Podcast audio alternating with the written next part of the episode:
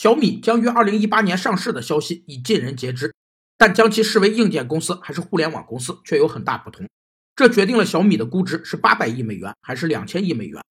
企业估值是指着眼于企业本身对其内在价值进行的评估，这个内在价值由企业的资产及其获利能力来决定。企业估值是投融资和交易的前提，也是投资银行尽职调查的重要部分，有利于出现问题时投行进行免责。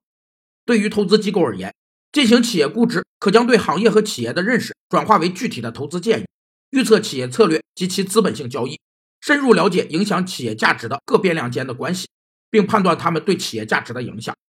可使用不同的方法进行企业估值，但结果是一个估值区间。在此基础上，利用市场营销或谈判能力来确定进行各种交易的基础定价。有专业投资机构表示，无论按苹果还是腾讯公司现在的市盈率来计算，小米都很难达到八百亿美元的估值。